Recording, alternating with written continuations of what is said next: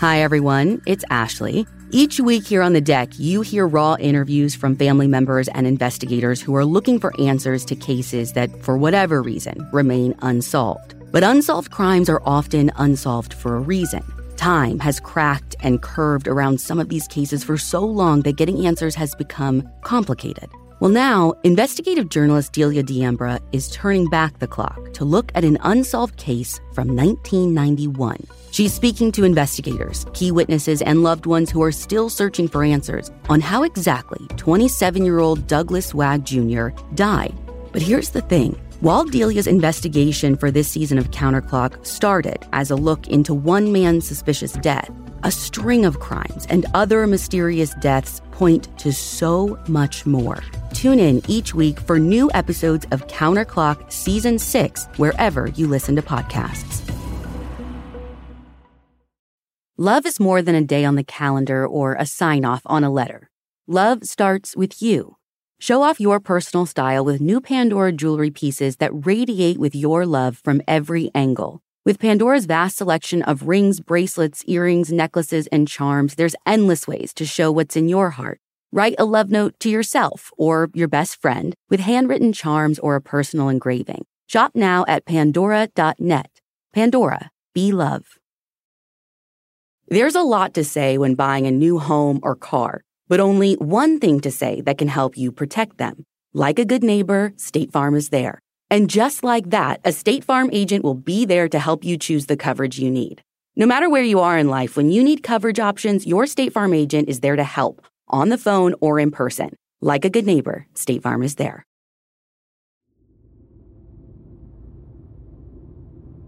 Hey, listeners. Before I get into today's story, I just want to give a massive thank you to all of you because today marks the one year anniversary of The Deck. Thank you for your support of this podcast as we dive every week into a new cold case.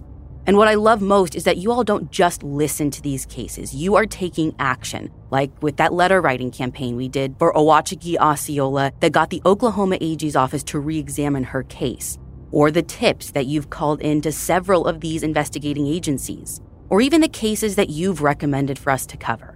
So thank you. I appreciate all of you, and I can't believe that we've been doing this for a whole year. Honestly, it seems like just yesterday that I was dreaming up this podcast where we at AudioChuck could do our own original reporting and shed light on the coldest of cold cases. And here we are, 52 cases later. It is unbelievable. So I can't say it enough. Thank you. And without further ado, let's get into today's case. Our card this week is Oakey Al Kite, the Nine of Hearts from Colorado. There are certain cases that I obsess over. The ones that dig their way under my skin and keep me up at night, or just pop into my head in the middle of the day unannounced, banging on my conscience demanding answers. And the 2004 case of Al Kite is one of those. This case is the definition of a mystery. And for over 18 years, investigators have looked at this case from every angle, trying to track down an elusive killer, but they have been stumped at every turn. However, technology is changing, and investigators hope that that means their luck is changing too.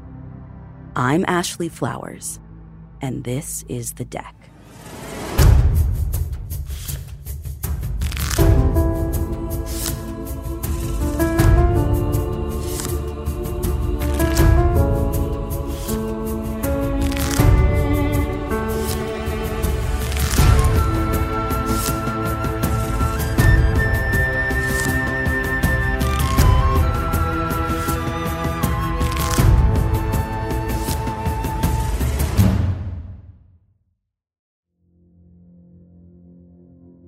It was mid morning on Monday, May 24, 2004, when a man named Philip was just realizing that one of his employees, Al, hadn't come into work. They both worked in the office of a construction company in Aurora, Colorado, and Al was never late. He'd been in accounting for years and took a lot of pride in his job, so his absence stuck out like a sore thumb, even to his other coworkers, who after a few hours started to worry too. At some point that morning, they decided to go ahead and call his landline just to check on him and make sure that he was okay. But no one picked up. They tried his cell phone next, and this time someone did answer. but it wasn't Al. The man on the other end said that his name was Joe, and he had the phone because he found it on top of a payphone in the neighboring city of Denver the night before.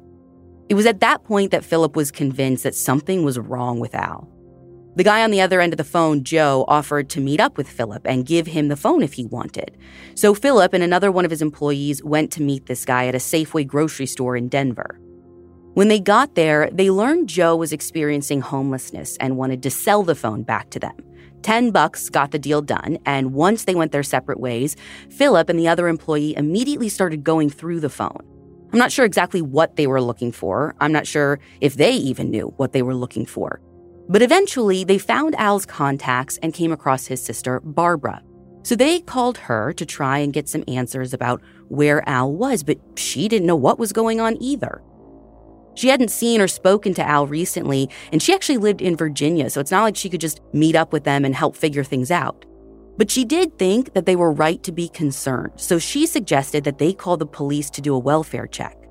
Both Philip and Barbara called the Aurora Police Department, and by 4 p.m., two officers arrived at Al's townhome to poke around. Al lived in this area called Chambers Ridge.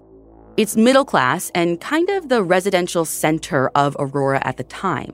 It was also a really low crime neighborhood, so at least outside, they weren't surprised to see that everything was normal.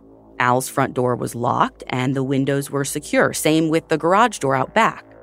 They went back to the front door and knocked, but there was no answer. They knocked again, still nothing. By then, I'm not sure what they were thinking. Maybe that Al had a medical emergency and needed help, or maybe there would be something inside that could clue them in as to his whereabouts. But basically, they called Barbara back and asked for her permission to enter his house, to which she said yes. They had to pick the lock, but once they got the door open, they stepped inside. And again, everything looked totally normal. Al was a rather organized person, so all of his stuff in the small living room space, bedroom, and bathroom was neatly put away and looked untouched. But when the officers got to the kitchen, they noticed something a little strange. All of the knives from a butcher block on the counter and a set of keys were soaking in the sink. And the liquid that they were soaking in smelled a lot like bleach. Unsure yet what they were dealing with, officers didn't touch the knives and they continued through the house, making their way towards the basement. Down there, they found a finished space like this little living room. There was a bathroom, a storage closet, and then another room. But what was once probably a bedroom didn't look like a bedroom anymore. It looked like a scene from a horror movie. There was blood everywhere. It was splattered on the walls and it was pooled on the carpet floor, and it was even spotted across the ceiling. And there, in the middle of all of it, was Al. He was fully clothed, lying face down on the floor with his feet slightly under a bed frame in the corner of the room. His head and upper torso were covered by a small blue bath mat. But one look at him among the carnage told the officers that he was already deceased. They removed the mat, and it was immediately clear that the majority of the damage on Al's body had been done to his head and upper torso. What they could see of his face was bruised and covered in bloody injuries that continued down to his neck and shoulders. He had one huge laceration on the back of his head, and based on pieces of drywall scattered around his body, they believed that at some point the killer had swung a knife so hard at Al that they had hit the wall on the follow through, which caused it to chip off. His throat had also been cut so deep that it looked like he was almost decapitated. Upon closer inspection of his body, they found what looked like ligature marks on his arms and legs. And as they scanned the room, there wasn't any sign of whatever had restrained him, but they did notice a mattress leaned up against the wall, covering the only window in the room with two pillows tucked between it and the window to make sure that nobody could see in. Once they confirmed Al was deceased and that there was no one else in the house, officers exited the townhome and called their supervisor. And it was around this time that Agent Tom Sobieski with the Aurora Police Department was assigned to the case with two other detectives. Once all three of them arrived to the scene, though, they quickly realized that none of them had ever handled a case like this before. We actually called the um, County coroner to the scene because this was something that we had never seen before. So he walked in there and I walked in there. We walked down the stairs directly to the victim. And we had a CSI person with us and we took video and photographed and then we, we removed the victim from the scene without processing everything else and he went to the coroner's office. Once Al had been removed, they were able to do a more thorough search of his home, starting with the basement bedroom.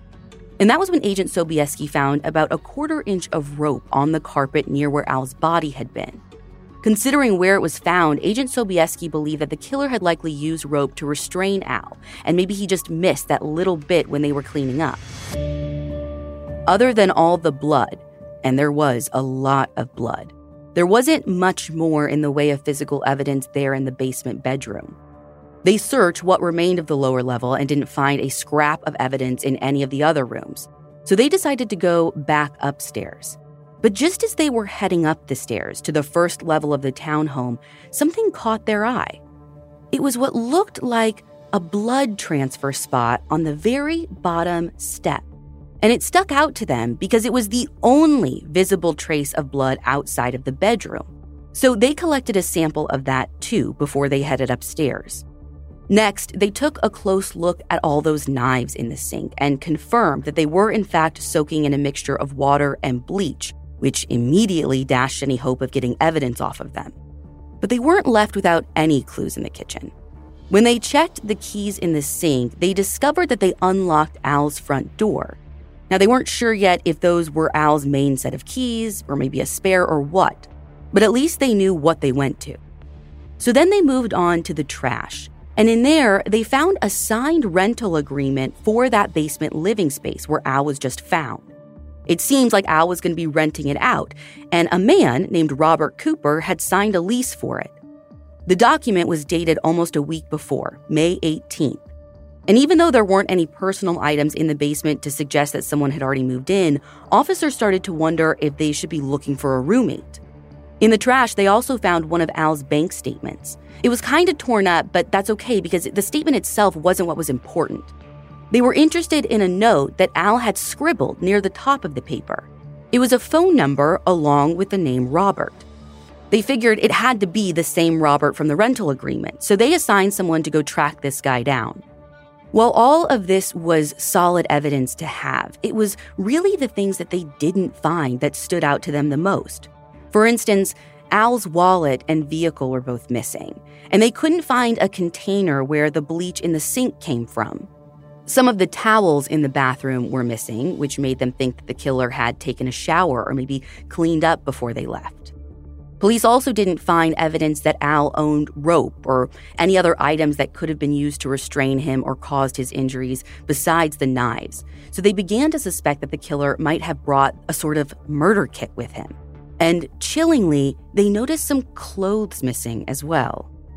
Oakey was very I mean, everything was in a, in its place, from his office to his closet. And there was one pair of pants missing, one shirt missing from his closet, and we couldn't find the, just the empty hangers.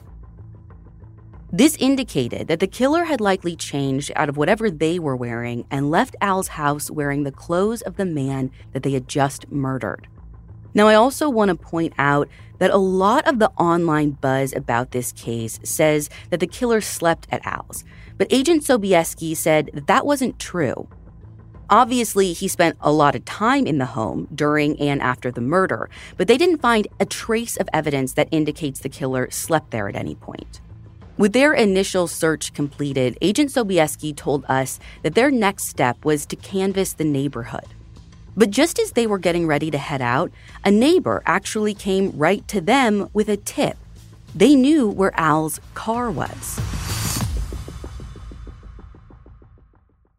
The living room is where you make some of life's most beautiful memories, but your sofa shouldn't be the one remembering them. Take it from someone who has made the mistake. And I should have freaking known better because in our very first house, we got a sectional from Ashley's store and it was amazing. So beautiful, withstood a lot. I mean, Chuck is absolutely invited on all the furniture, but you couldn't tell. And that couch, after years of service, then supported our lazy butts during COVID when we binge watched show after show after show. Not even so much as an indent in my favorite cushion. Long story short, when we moved houses, I was like, oh, I'll get a new couch. It costs more money. It must be better. No, I hate it. It looks like we've had it for a zillion years. Meanwhile, the Ashley couch is still thriving at my brother's place. And as if their stuff wasn't quality before, the new high performance furniture from Ashley Store is somehow even better. It's designed to withstand all the spills, slip ups, and muddy paws that come with the best parts of life. Listen, I have corrected all of my mistakes and we now have their new high performance durable furniture. I got it in this beautiful shade of blue. I got some chairs. Love them, love them, love them. So whether you're hosting and toasting or just enjoying furry friends, you can relax knowing you have the durability and convenience of Ashley Store's newest assortment of high performance furniture. Shop the life resistant high performance furniture in store or online at ashley.com. Ashley, for the love of home. When it comes to travel, we all have that happy place that we're always dreaming about. Whether it's the snow capped mountains, white sand beaches, a best friend's wedding, or even a hometown visit, we all have one. I mean, you're probably thinking of yours right now. Wherever your happy place is, Priceline wants to get you there for a happy price so you never have to miss a trip.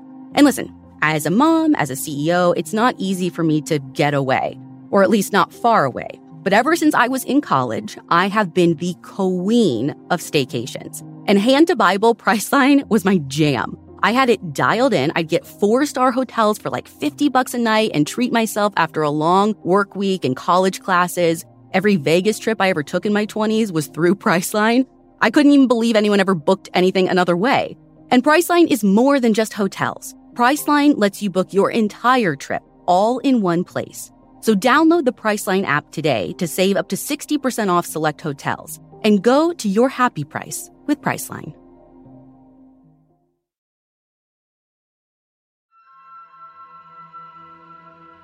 The neighbor told Agent Sobieski and the other officers at the scene that they were just driving home for the day when they noticed Al's GMC pickup truck parked about a block and a half down the road from his place. They said that they didn't think much of it initially, but then when they pulled around the corner and saw all of the cops at his home, they decided to pull up and say something.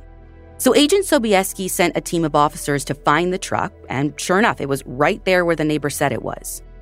And then a canvas was done of where Al's truck was found because it's parked right in front of a whole row of townhomes and apartments, and nobody saw anything there that was substantial. They thought it'd been there a couple days.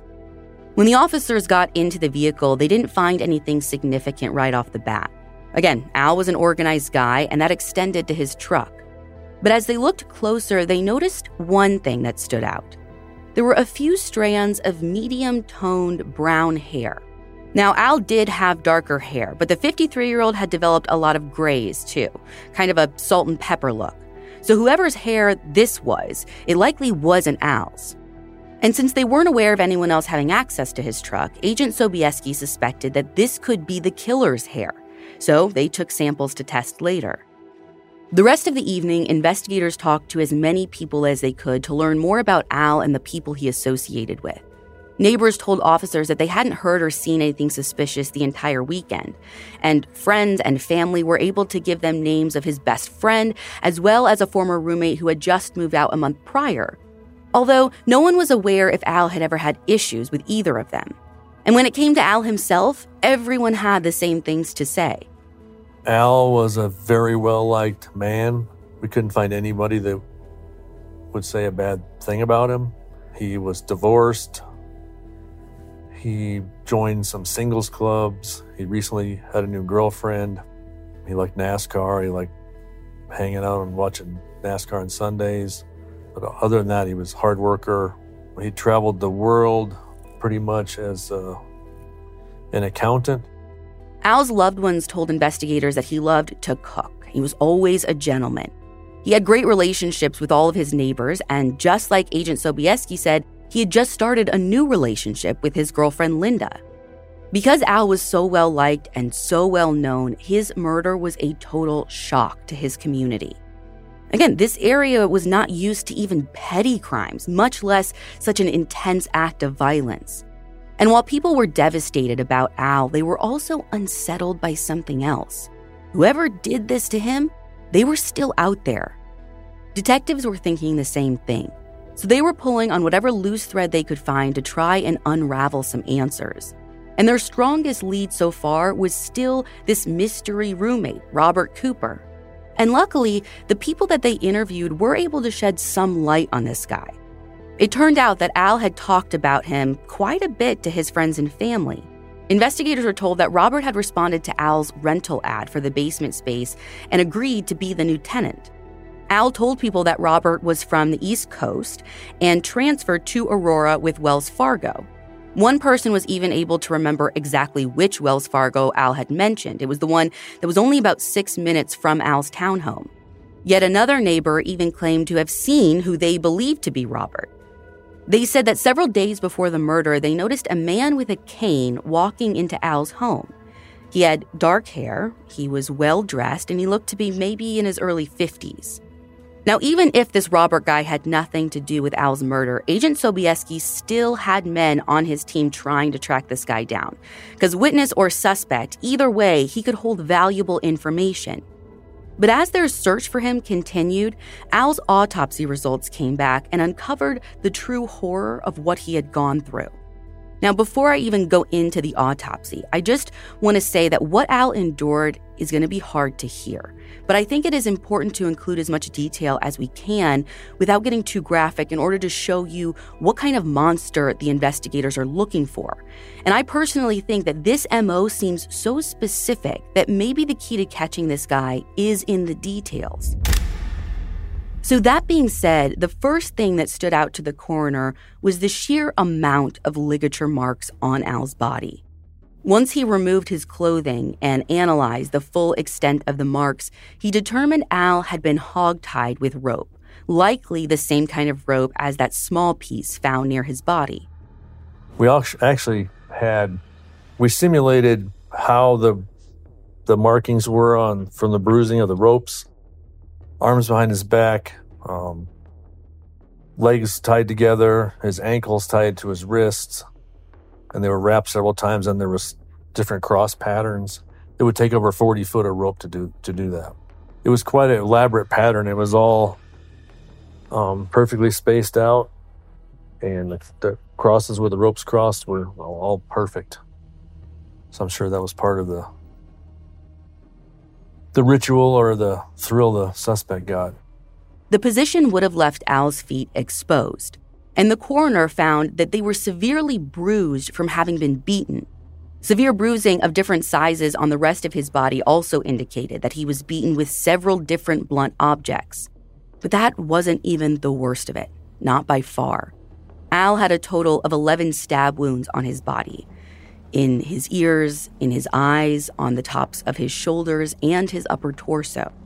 The coroner at the time thought that the, the torture went on for several hours because it had time for his eyes to bruise and actually close shut. Um, and with the blood evidence in the room, if you're dead, your heart's not beating, you're not throwing blood all over. So it went on for went on for several hours.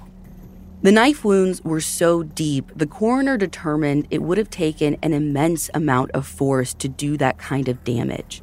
But despite how disturbing it was, Agent Sobieski was hopeful that this particular act of violence might be the killer's undoing. If you're cutting somebody and stabbing them with kitchen knives and they get bloody, any investigator will tell you that your hand slips up the up to the blade of the knife and you'll cut yourself. And with a number of cuts and the, the stab wounds and we felt that he had to have done it, had to have cut himself. There was also the gaping laceration on the back of Al's head that the officers who first found him had seen. But you see, none of those wounds ended up being fatal. It was the cut to his throat that the coroner believed finally ended his suffering and his life. So, my theory is we had a witness who saw Robert Cooper walking with a cane go into Oakey Kite's townhome a few days prior, probably with the day he rented the place. With the injuries, the lacerations to the back of his head, I think Oakey may have been walking down the stairs in front of him and he starts striking him with this cane, causing those large lacerations. I think there's two or three of them to the back of his head. I don't know if it knock him unconscious, but it might get him to submit, you know, to, to being tied up. The coroner declared the manner of death as homicide, but it was the time of death that was a little trickier to figure out. They couldn't determine an exact time, but they knew that he had been dead for at least a day. So combine that with the fact that they knew he had been at work on Friday, well, that narrowed it down to some point between Friday afternoon and Monday morning. That is a lot of time to try and cover. So if they couldn't narrow in on a small window, they would narrow in on what the autopsy told them about their killer.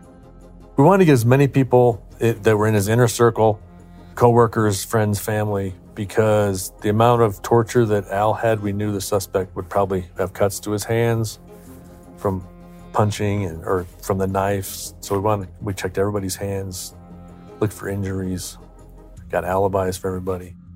Agent Sobieski talked to his former roommate, but they didn't have anything useful to add. And that person didn't have any noticeable injuries. Tom also talked with Al's ex wife, but the same thing, and she was quickly cleared too. They were on good terms, and she no longer lived in Colorado.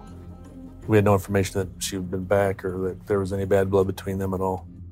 Agent Sobieski just kept going down his list. And next was Al's best friend. And this guy actually said that he had been with Al on Saturday. He said that he was working with Al on a construction project in Denver, but they wanted to go out that night, so they decided to wrap things up at around 3 and go home and get cleaned up. Just before they went their separate ways, he said that Al told him he was also meeting with his new roommate before they went out. And of course, Agent Sobieski's ears perk up at hearing this. But he still just doesn't know enough about this Robert guy. And he's even more interested when Al's friend says that was the last time he saw Al because Al never showed up for their plans that night. The next person that Agent Sobieski wants to go talk to was Linda, Al's new girlfriend. And little did he know that she would actually be the one that could give him the most information yet on Robert Cooper.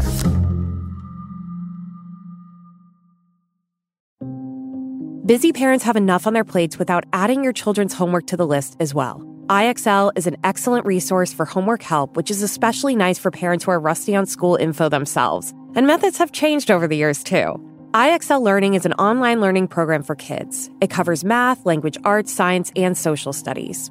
It's designed to help them really understand and master topics in a fun way with positive feedback.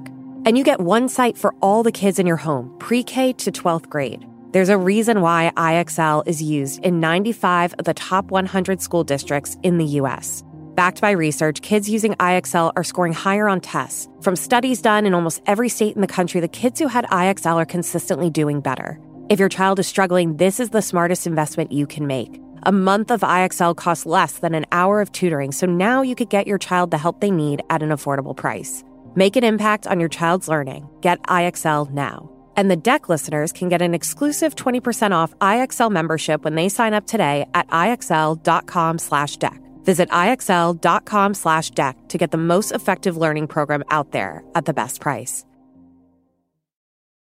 Why not grocery shop from the comfort of your couch? With Thrive Market, the no junk food healthy grocery store, you can. I've been gearing up for summer, trying to get myself in shape, and I actually have been getting all of my whey protein and collagen powders from Thrive Market. Not just from Thrive Market, but I get the Thrive Market brand, which is delicious, priced super well, and I feel like it's a brand that I can trust because Thrive Market carries brands with the highest quality ingredients and sourcing methods, and they restrict hundreds of ingredients across their food and cleaning categories. Save time and money as a Thrive Market member on every single grocery order. On average, customers save over 30% each time. They even have a deals page that changes daily. Save time and money and shop Thrive Market today. Go to thrivemarket.com slash deck for 30% off your first order, plus a free $60 gift. That's T-H-R-I-V-E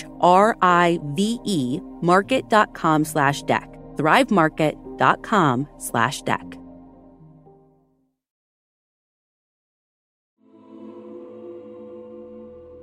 Linda told Agent Sobieski that she had also last heard from Al on Saturday, sometime between 3:30 and 4. She had had a flight out of town that morning and he had taken her to the airport. On their way, they had decided to officially become boyfriend and girlfriend since they'd been seeing each other for a couple of months. So when Linda finished her travel and got to her hotel, she called just to check in with him. Now, he picked up the phone, but she said that something felt off. She couldn't really tell why at the time, but when she learned what had happened to Al, she believed that Al's killer was in the house as they were speaking. She said he seemed different. They didn't seem like himself. I don't remember exact, her exact wording, but she thought there was something different about him when she talked to him. But in my opinion, and it's just my opinion, there is no way that a killer who went to this elaborate a, a scenario to set this all up would ever let him talk on the phone for any reason to anyone because he says two words to her and you know call 911 or help me or whatever and suddenly he's got to leave the police are coming or whatever so i don't see that as a scenario at all regardless of whether the killer was in the house by then or not the call and Al's best friend's interview were important because it let the coroner know that Al was at least alive at 4 p.m. on Saturday. Agent Sobieski also asked Linda if she knew anything about a guy named Robert. And just like so many other people he'd spoken to, she was like, oh, yeah, his new roommate. Not only did she know about this guy, but she also said she saw him too. Linda said that on May 8th, she went over to Al's, and when she arrived, Al was giving Robert a tour of the basement. She called out to Al to let him know that she was there, and he called back that Robert was there and he wanted them to meet. Now, she needed to use the restroom first, and by the time she got out, all she caught was just a little glimpse of Robert going out the front door. As soon as he hears another witness, he's getting out of there. I don't know what he, what he told Al to leave that quick, but from the time she went up the stairs till she came out of the bathroom, he's up and out, going out the door. From the quick look that she got, Linda was able to give a vague description of the man she saw. She said he was white, had dark brown hair, he was well dressed in a suit and tie, and notably, he didn't have a cane. Now, she was also able to confirm that Robert had gone back to Al's to sign that rental agreement on the 18th. And when he was there, he paid $1,000 for half a month's rent and a deposit, and he took a key to the house. When she describes the key that he took, investigators are certain that it is part of the same ones that they found in the sink. But what struck her as odd was that after he left, he didn't come back. Like, he had had a key, he had paid, he just never showed up again, at least not to move in. Now, this is definitely weird. And when Al talked to Linda about it, he said something about some furniture that Robert had that wouldn't fit down the stairs. So he was like waiting to figure it out. And I know that's super vague, but Linda told Agent Sobieski that she couldn't remember the exact details of that conversation. So we'll never really know what Robert's excuse was for the delay in moving in. Either way, at this point, investigators were convinced that Robert had something to do with Al's murder. So the first week of their investigation was a mad dash to just track this guy down. They obviously started with that rental agreement, which, besides his full name, included Robert's address. He also had two references there was a social security number, a driver's license number. But every single thing on there turned out to be bogus. The address was an elementary school about 24 minutes from Al's. The references were made up names. The social security number led them to an 81 year old woman named Veronica who was living in the Midwest. And the driver's license number didn't even lead them to a real person, it was just a jumble of numbers. The name Robert Cooper was almost definitely fake, too. But for the sake of clarity, I am going to continue using it when referring to the suspect. So, the only thing about this document that seemed to be legit was the date written at the top. The victim's handwriting wrote the date 51804 up in the right top corner of that application is, I guess, when he completed it. We did handwriting analysis on it, and they could tell us um, based on we gave them samples of Al's handwriting. Back then, everything was handwritten and they can tell us what on that application form that the victim had filled out. Um, and then the rest of it was filled out by Robert Cooper. They can't tell me if he was right handed, left handed, or anything. Now, if you are screaming at me right now, yelling, call the number on the bank statement, please. Already done and looked into. And like everything else about Robert Cooper, it's smoke and mirrors. The phone wasn't in service anymore. And when they got the records, they learned that it was attached to an AT&T cell phone and was registered at the same fake address that Robert put on the rental agreement. Now, the phone was prepaid for 90 days of use. But this isn't a total bust because along with getting the records on Robert's phone, they had also requested Al's cell phone records and his landline records. And those showed that both cell phones were used after Al's murder. Detectives were so grateful for this data because even though they had Al's cell in their possession, as far as physical evidence went, it was kind of a bust. The screen was cracked, it had been damaged, and the guy named Joe had handled it, and two coworkers had touched everything, trying to find phone numbers. So forensically, it was not worth doing anything to. So, looking at Robert's data first, a lot of the usage on the phone after the murder were calls, a lot of them to the same number, which they learned belonged to a woman living in West Denver. We do a traffic stop on her. We confront her with, you know, who's this guy who's calling you? Um, he could be a suspect in a murder. And she tells us that it's a homeless man that she knows that lives at the Good Samaritan homeless shelter in downtown Denver. So we get a description of him. He doesn't match the the Robert that we were looking for. They did track down the man just to be sure, though, and they learned that his name was Acid Rio Rios. He was Latino and much older than even the oldest description of Robert. He had gotten the cell phone from a local guy who was known in the area for selling goods at low cost to people experiencing homelessness. But when Agent Sobieski asked him for the phone, Acid said that he couldn't give it to them. He said once the phone quit working, he threw it in the Platte River, so we never did recover it. They tried to track down the guy Acid said sold him the phone, but after doing so, they determined that he wasn't involved at all either. And Al's phone usage after the murder was a dead end as well, because investigators already knew that the activity that they were seeing on the phone records was from that man named Joe, who had sold the phone back to Al's boss after he'd found it.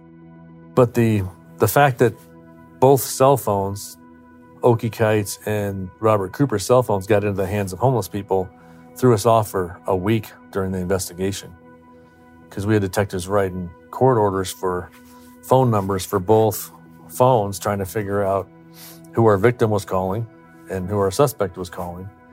Well, it was because the homeless people had these phones and they were letting other people use them, and it really messed us up for a week. If we'd have known that, we would have we could have been doing a lot of other things. But this doesn't mean that the phone was a dead end by any means. Phone records from before the murder show Robert had called Al 10 times over several weeks. But Al hadn't been the only one. Robert had made dozens of calls, all to people who had spaces available to rent. Agent Sobieski took on the tedious task of contacting every single number, which ended up being over 100 calls to people renting out their homes. And he found some interesting connections between them. But I'm going to have to tell you about that in part two, which you can listen to right now.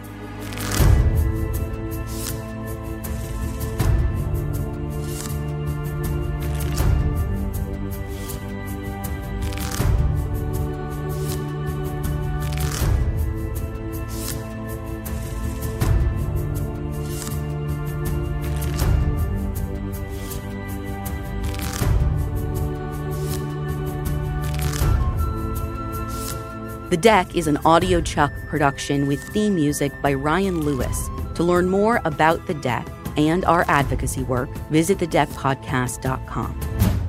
So, what do you think, Chuck? Do you approve?